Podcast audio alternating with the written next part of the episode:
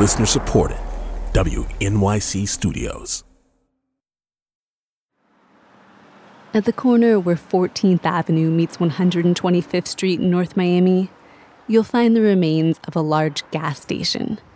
The buildings now house a Haitian church, an internet radio station, a few empty offices, and a convenience store.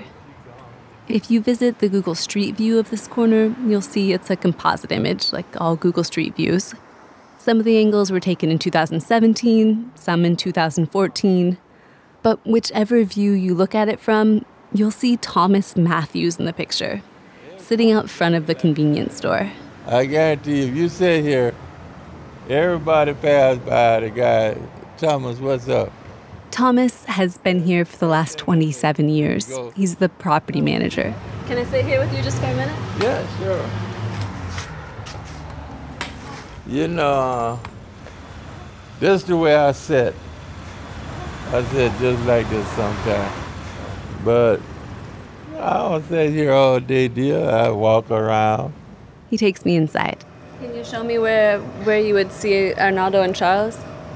They'd be right here. Arnaldo Rios Soto and Charles Kinsey were from the group home down the street, MacTown. Arnaldo lived there, Charles worked at it. Thomas says for years he'd seen customers from the home. Arnaldo and Charles would become regulars. Thomas says Charles explained to him that Arnaldo was autistic. Says he could have guessed that by the way Arnaldo was always twisting a toy truck around in his hands. Says he found Arnaldo sweet. You know, they were very polite, so it wasn't no problem. No problems until July 18th, 2016. Um, can you show me where, where you were when the cops pulled up? You maybe saw this cell phone video a couple summers ago, or at least heard about it in the news. An unarmed caregiver at a North Miami group home was shot by a cop while trying to help an autistic man who had wandered off to play in the middle of the street with a toy truck. In the video, you see a middle aged black man, Charles, laying in a suburban intersection, hands up, next to a younger Latino man, Arnaldo. Arnaldo is just sitting with a toy truck. A cell phone camera captured it all. The police officers crouch behind telephone poles, guns out. Charles is yelling at Arnaldo to get on the ground. Please just get on the ground. Arnaldo's words are hard to make out. After 71 seconds of this, the cell phone video cuts. When it starts again, Charles is lying motionless on the street, shot. Two police officers hovering over him like they're trying to figure out what to do. Another cop's got Arnaldo on his stomach. He's in handcuffs. I'm Audrey Quinn. This is Aftereffect, a new podcast from WNYC Studios. The video from July 18th, 2016, was one of a terrible stream of videos that marked that summer. Another unarmed person of color shot by the police. Just 12 days before this, cops had shot and killed Philando Castile on a Facebook live stream. The day before that, Alton Sterling was shot out front of a store, again on camera.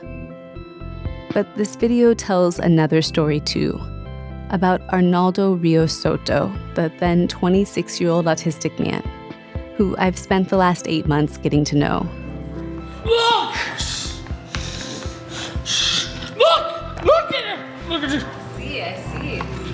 Optimus Prime truck! Arnaldo is pretty incredible, and he's been through a lot. His family left Puerto Rico when he was young, has moved around the US trying to find a better life for him and them.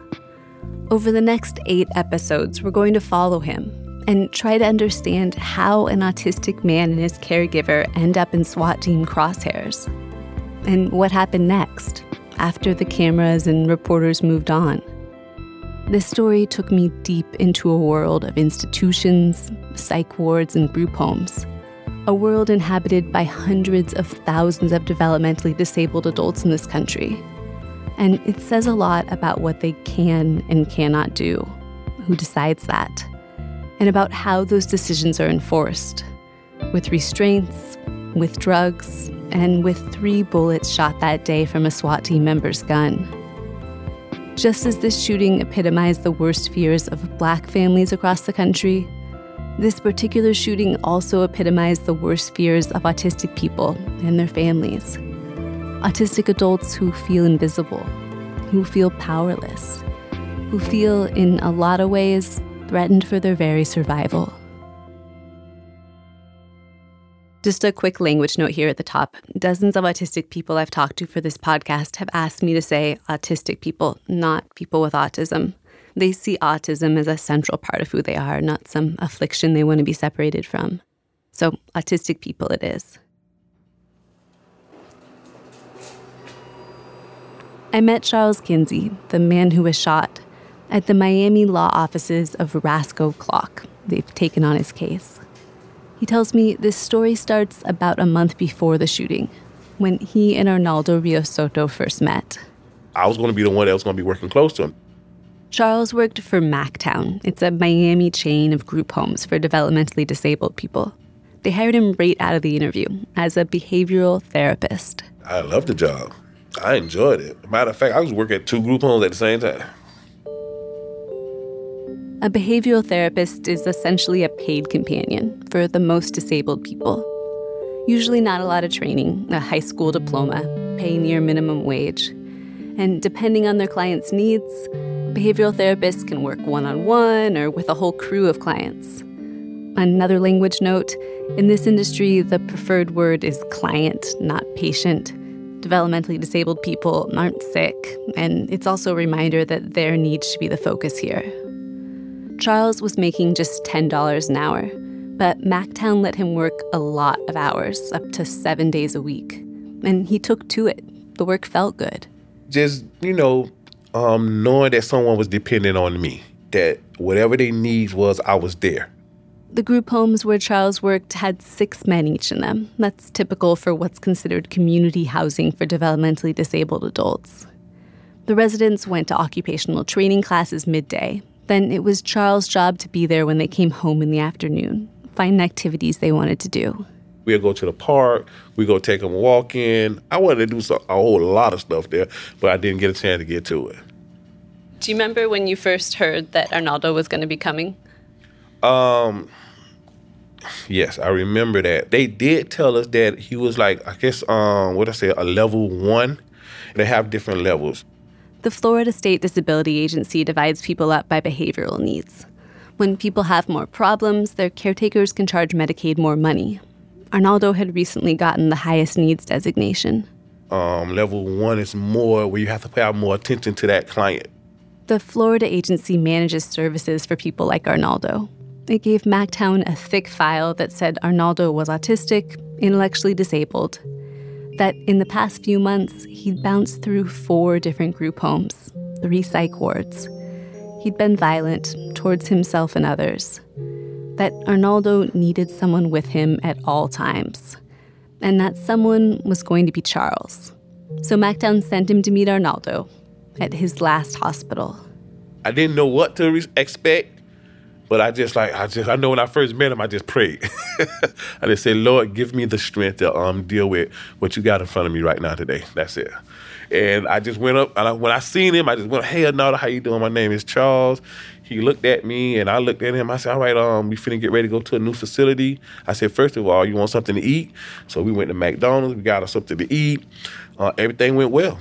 Once we got to his room, we made sure that his toys was there and, you know, his toy trucks, the one that he had that day um, his lamp, and his radio. He loved his radios. Charles says the Arnaldo he read about in the state's files, that was not the guy he got to know. I mean, Arnaldo was a he he he, was cool though. I, I really liked Arnaldo. Um, he started calling me Charles. I like, what's up, Arnaldo? Um, but he did have his um, outbursts. Like physical stuff? Yeah, and when he get ag- he done got aggressive, and I had to let him know, Arnaldo, come on, we we're not having that here. We're not doing that here, you know. Um, then he'll calm down. He was like, okay, okay, that, that's that's him. Okay, I like, all right, let's go back in the room, and you really had to know what he liked. And once you found out what he liked, Arnaldo was fine.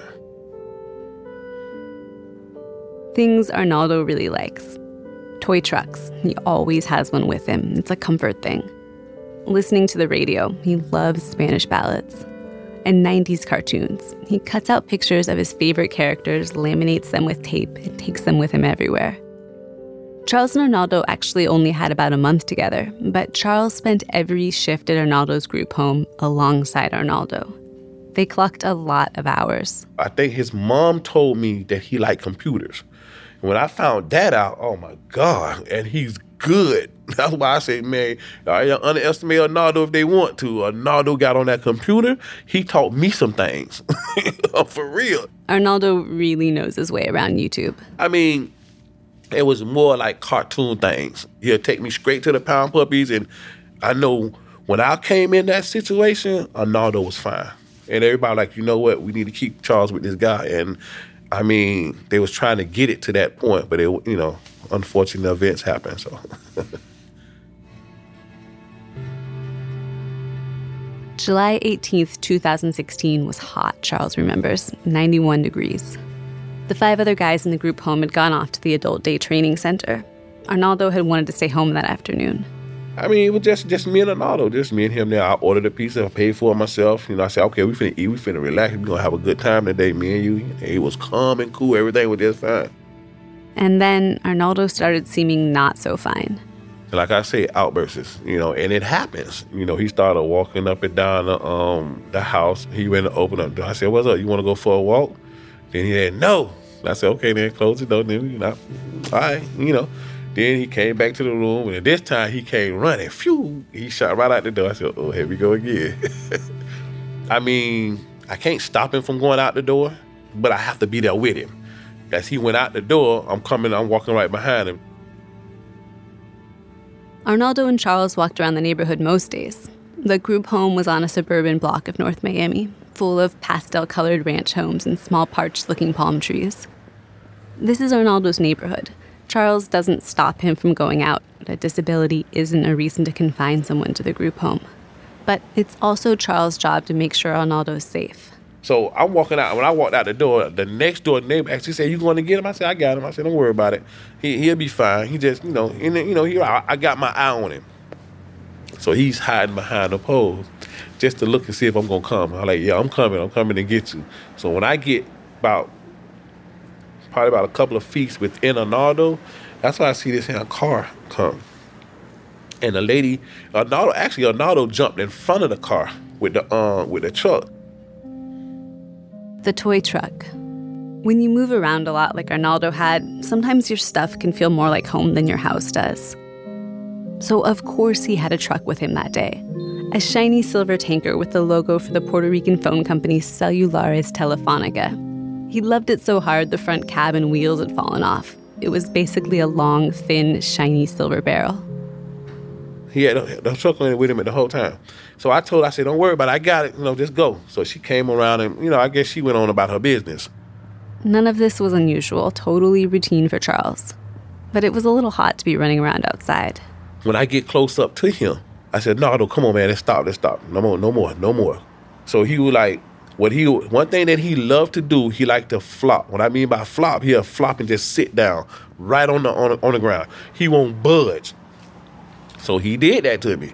And I said, uh oh, here we go. Arnaldo just sat down in the road. Not exactly in the middle of the intersection, but almost. What I did is I should call myself shielding him. So I'm standing on, over top of Arnaldo at that time, so nothing would happen to him. Now I didn't want him to I actually didn't want him to get up and run no more either at that point. I'm standing over him, this car here, so I'm trying to tell the cars them to go. Y'all, y'all go ahead. I, I got him. He, he, he gonna be fine. And then one of the passing drivers made a phone call 911. Hi, Day Police and Fire. What is the address to your emergency? Hey, we got that emergency. Uh, I think it's 14th Avenue on 127 Northeast. We're not going to use this woman's name because people on the internet blame her for what happened next. But what matters is that just before 5 p.m., she was driving south on 14th Avenue in North Miami. She just left her house, was on her way to Cross Fitness when she got to this intersection. And she had a very specific interpretation of what Arnaldo and Charles were doing. There's this guy in the middle of the road, and he has what appeared to be a gun. He's sitting there saying, What is I'm he driving doing with the fast." gun? He has it to his head. And there's a guy there trying to talk him out of it. She tells the dispatcher the guy with the gun looks Spanish. A black guy is with him. I think the guy is mentally sick. Okay. I don't know if it's a gun, but he had something like the shape like a gun. So just be careful. And he's sitting in the middle of the road. She wavers a little bit in her description. I don't know if it's a gun, but there's no going back after this 911 call. Um, and this is when I heard I heard the sirens going in. The sirens were the North Miami Police Department, and Charles is suing over what happened next. Doesn't want to talk about it. But Thomas Matthews from the convenience store was also there. So were his neighbors. They saw what really happened. That's next, when Aftereffect continues.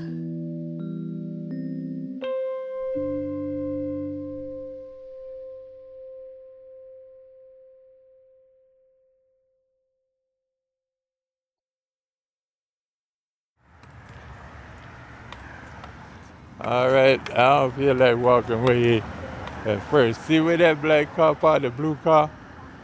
She was right there on the corner. Thomas Matthews convenience store is a block away from the intersection where Arnaldo flopped. He heard the sirens and went over to investigate. Saw Charles and Arnaldo in the middle of the road, saw a policewoman walking up. He told her right away, Hey, I know them. He wanted to explain that they come into his store, that they were from the group home down the street. But she cut him off. That was he told me, I told you get your ass back before you get shot. I walked back this way. But he kept watching, saw what happened. Tells me over and over again he thinks he could have prevented it. If only that cop would have listened to him. If only he could have explained to her about the group home. I notice a three story apartment building at the corner. All 12 apartments face the intersection where Arnaldo and Charles had been. There's also, do you know people in those apartments that saw it? Because some people in those apartments. They, they probably would talk with you. And you can knock on the door, but you be hmm. careful because she got a house full of dogs. Which one? The third door on the second floor, that's her door. Yeah. I knock. I have no idea how to respond when a woman yells over the barking. Who is it? It's Audrey from the radio. She peeks out, suggests I hurry up and get inside before her dogs get out. Thanks for letting me in. You want a cigarette or something? What's that? Cigarette? You want Nah, I'm water? good, I'm you good. want water? I'm good, thank you. Maria Minerva is 56. She has maroon hair and a purple spaghetti strap tank top that shows a dreamcatcher tattoo on her left shoulder. I meet her four rescue dogs. Dogs in need have a way of finding me, she explains. The smallest one, Skylar, was hit by a car yesterday. He's recuperating in a makeshift nest she's made in the living room by pushing her couches together. He's got one of those plastic cones around his neck. She smokes a cigarette over the kitchen sink. Tell me about that day last summer. Were you looking out the window? No, I was in the house, but I heard the commotion, and when we looked out, She takes me out onto the balcony. nothing happened. Okay, I stayed Yeah. here. And you could hear that from here. Yeah, I'm standing here. And then the next thing I know, uh, my son was out there. He saw everything. How's your son? He's 22. His name is Ivano. He was with the glass. Silvano Hernandez was actually the one who made the cell phone video that day. A couple hours later, he joins us in Maria's apartment. He comes in holding a can of Coke and a lit cigarette. Hey, hey, don't bite me. I'm trying to be nice. Stop. Stop. Ivano, he's scared of you, and you know it. Damn, why he feels like that? Because he thinks you hate him. Don't even, all that is, his hips are broken. One of Silvano's arms has a full sleeve tattoo of bones and chains. He's got a wispy goatee that his face is still growing into. Savano was staying at his mom's place on July 18th, 2016. It, it was just a regular day, you know? And then it just had a sudden turn of events. I went and played basketball, came back. My baby mother, uncle came over here. And uh, that's when we went outside. We went, got some sodas from the store, got got two cigarettes, and we were smoking on the balcony. And that's when everything happened to occur. He was here. Silvano's spot on the balcony was about 60 feet from Arnaldo and Charles at the intersection. When I seen the kid run and he's screaming all this crazy stuff, and then I see Mr. Kinsey, he's chasing after the kid, and he's he's basically just trying to trying to get his attention and trying to get him to calm down. But obviously, you could tell that the kid wasn't right. You know, he wasn't all the way there. So he was screaming, and then he there, there was a point where he sat down on the floor, and Mr. Kinsey was right there, and he was just he was he was he was basically attending to him, you know, the whole time. Just in the middle of the intersection? Yeah. The whole time he was he actually said, "The police are coming. The police are coming." Gary Eugene was North Miami's chief of police at the time. He didn't get there till later, but he helped make the report of what happened. He says the first officer to arrive took cover behind a cement pole. The first officers to arrive at the scene, the first one took over behind a cement pole. A second officer also took cover behind a pole at the other corner that faced Charles and Arnaldo. Charles has hit the ground. He's on his back in sort of a sit up position, up just enough to watch what's happening, hands in the air. Arnaldo's still just sitting where he flopped. The two officers are about 20 feet from them. Two other officers are at their backs, behind a car, about 150 feet away. The police take note of the scene over the radio transmission. Black male, green shirt, hands up. White Hispanic male, gray shirt, jeans sitting down with hands up. The officers initially thought Kinsey was the victim of Mr. Soto who had the gun. Oh, so they thought his hands up were up in response to Arnaldo, not in response to the cops. Exactly. So when I seen the police arrive and they shut down three the three ways to get into this block, and they all had rifles, and they were pointed at Mr. Kinsey and the kid. This was just a few minutes after the initial 911 call just a few more minutes after Arnaldo had gone for what had seemed like a routine walk in his neighborhood. And I'm like, at that point, I was like, oh my God, something's about to happen. Yeah, what made you think, like, I better get my phone out? what would you do in my situation? You know, I figured, damn, let, let me get this on camera, you know, because nobody's going to believe me if I ain't got no proof, you know? So at that point, I started recording so everything the officers did were to the T. They responded, they took cover, everything was to what they're supposed to do. At least up until that point, Chief Eugene says. The police dispatch is still telling officers the same very specific story. There's a male with a gun to his head in the middle of the roadway. White Latin male wearing a gray and black shirt and gray pants. In the video Silvano took, all of this is going on, and Arnaldo is just sitting cross legged at the intersection, looking back and forth at Charles and the officers behind the poles. This whole time, he's fidgeting with the truck in his hands. Charles Kinsey stays on his back, hands up. Right there, the police are just pointing their rifles at him. They're not really doing nothing at this point. They're not trying to communicate with them. They're just telling them to lay down.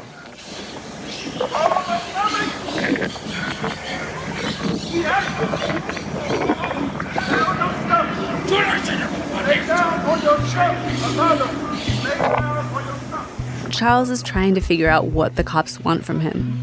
Roll on my stomach? It's not clear exactly what Arnaldo knows about what's happening here. There's people yelling, including Charles, very aggressively. All around him is a lot of stress. Words are not Arnaldo's thing. He doesn't just come up with them the way other people do. But Arnaldo's a bit of a film buff. He's learned to remix his favorite lines to get a point across.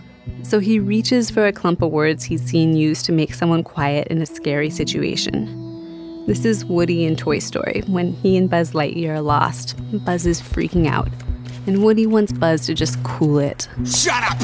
Just shut up, you idiot! Arnaldo tries the line out on Charles Shut up, you idiot. But Charles won't be quiet. More police join the scene. They see these two men of color on the ground, both yelling, one seemingly refusing to lie down or put his hands up, still holding a shiny, barrel shaped thing. Go find me going through this D5. He has something in his hand. Honestly, uh, I'm not surprised with the way it went down because when they when they showed up like that, I already knew. I already knew something was gonna happen. Why? Because that they, they were treating it with, with, with force. You get me? They were using some force. The man's unarmed. The kid got a got a toy, and they could see it visibly. You know what I'm saying? Could you see it was a toy? Well, from my my view, I didn't. I, I wasn't close up like the officers over there, and over there eh, by the poles. You get me? He was sitting over there, you can see. And the little kid was the. He's a man, but he's like. He's a man, but you know, with special needs, was sitting down with the toy in his hand. Could you see the way he was holding it? Yeah, he was sitting down going like this. So you're like looking down at your chest and playing with it kind of Him. in front of you? Yeah, him. And he kept saying that I can tell you. He kept saying, "Don't shoot, don't shoot." The assistant, the the behavioral Yes. assistant. The whole time he was he was telling them that he has a toy truck in his hand. It's a toy truck in his hand. Charles says, I am the behavior tech at the group home. That's all this is. That's all it is. There's no need for guns.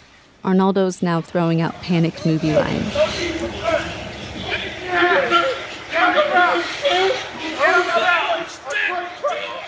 In Silvano's cell phone video, Arnaldo then looks up, sees the officer behind the telephone pole with the gun cocked up against his face, and seems to mimic him. He holds the tanker truck in the same position. There, at one point, the commander was on the scene, got on the air to advise that he appeared that uh, the individual, the subject, appears to be loading his gun.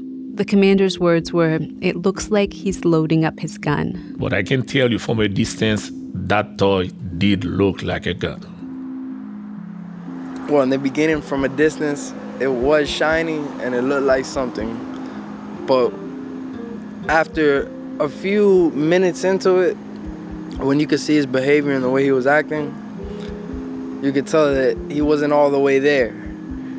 And then he started putting it in his mouth, and there's no way. At that point, I could tell it wasn't no gun because you could tell the, the form. The next police radio transmission is the hardest to make out. It's from Officer Jonathan Aledda. He's a SWAT team member crouching behind a car, about 150 feet behind Charles and Arnaldo. I have a clear shot of the subject, he says, then something indecipherable. I have a clear shot of the subject. Not the supervisor. The dispatcher asks him to repeat.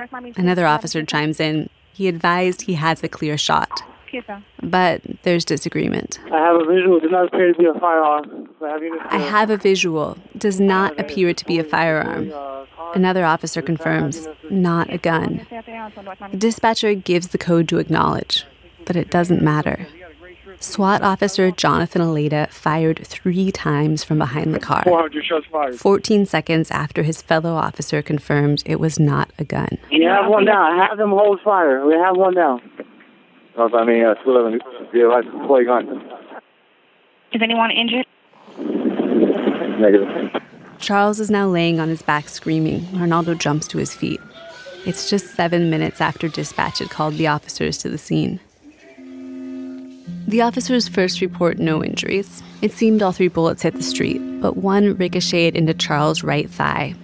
Charles, who'd just come to that intersection to make sure Arnaldo was safe, who did everything right, now has a bullet in him. The head of the police union later explained this was an unfortunate error. The officer had meant to shoot Arnaldo. Remember, this was the same month as Philando Castile and Alton Sterling, the same year as Gregory Gunn and Nikhil Dankins. But this isn't one of those the department signaled. He didn't mean to shoot the black guy, he meant to shoot the autistic guy. Oh, That's only 211. Fire rescue. Fire rescue is already around. That's on thank you. Rescue. Northeast 127. Okay, so rescue's already been started. After the shooting, the officers approached Charles and Arnaldo. They flipped Charles over and handcuffed him. That's when he was already shot. They still cuffed him. Right there, we already knew the police did a big mistake. They started telling everybody get in their house. Charles asked the police why the handcuffs. They said protocol. They kept him there handcuffed on the ground, bleeding with a bullet in him, for at least 10 minutes until the EMT came and made them take the handcuffs off. Charles remembers being afraid he was going to pass out. The officers handcuffed Arnaldo too, pressed the front of his body against the street. They frisked and searched him and locked him in the back seat of a police car. One of the main ways Arnaldo calms himself down is doing what some autistic people call stimming. waving his hands, twirling an object, repetitive, meditative movements.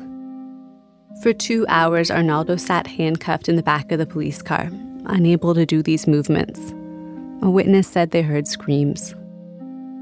Detective Michael Gaudio came to take a lead on the scene. By this time, the head of Arnaldo's group home had gotten there, told the police about Arnaldo's disabilities, asked if he could see him. But Gaudio had told another officer to take Arnaldo back to the station.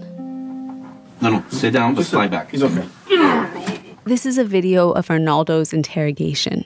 It's taken by a security camera from the upper corner of a gray, closet sized room at the North Miami police station.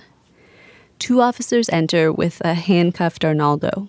It's a little over two hours after the shooting. Okay, Arnaldo. My name is Detective Gaudio. I'm with the police department. You know who the police are? Sir. Yes, sir. Yes, sir. Okay. The camera shows Arnaldo's face and the back of Detective Gaudio's head. They're seated at a small white table. The other cop stays out of view. Do you know what what happened tonight? Today at all? Yeah. What happened? You were feeling kind of bad? Yeah. Okay. We can't know what Arnaldo was thinking here, but he seems to take a reasonable strategy. When faced with authority, when in doubt, be as agreeable as possible. Do you remember what happened? Yeah. Can you tell me? Yeah. Go ahead, tell me. Uh huh. It's a strange scene. The cop seems unsure of what he's going to get here. Yes. Okay. Do you know Charles? Charles? Yeah. The guy who was that was there with you? Yeah. You know how do you know him? Do you know? Yeah. Detective Gaudio was told Arnaldo either had mental problems or was on drugs. Neither he nor the North Miami police would respond for comment. Where were you So- going tonight? Yeah. Do you know what you had in your hand? Yes. What did you have in your hand? Yeah. What did you have in your hand? It is so hard to know what's going on here. When I interviewed Gary Eugene, the police chief with the Haitian accent, he said as much to me. He was fired after the shooting. He's now suing for wrongful termination. After the interview, he told me, You know what the city should have done right away is say we blew it. Do you think you blew it? I ask him. He looks at me and nods, then adds, But this I cannot say. Emile Hollant, one of the commanders who was there that day, also lost his job. And SWAT officer Jonathan Aledda, who pulled the trigger, has been put on paid leave. He has a criminal trial set for mid 2018. It'll be the first time a Miami Dade County police officer has been tried for an on duty shooting in almost 30 years. What did you have in your hand? Do you know? Yeah. I keep going back to this video from that night. To Arnaldo in a tiny room with two cops at the North Miami police station. Okay. Was it was it shiny? Shiny. Or was it black? Black. Was it red? Red. Or was it blue? Blue. Okay. Okay. You have to ask yourself, why is Arnaldo even here? How does a walk outside with a toy truck in your hand end in a place like this? At one point, Detective Gaudio pauses, like he's gonna stop, compliments Arnaldo's Ghostbusters shirt, Ghostbusters. Ghostbusters. You like Ghostbusters? and then continues. Did you want to hurt anybody tonight? Yeah. Who did you want to hurt? Uh huh. Okay. Yes. Finally, it ends. Do you want to go back home now? Yeah. Go home. Okay, Arnaldo. We're gonna take you home. Okay? Okay. Okay.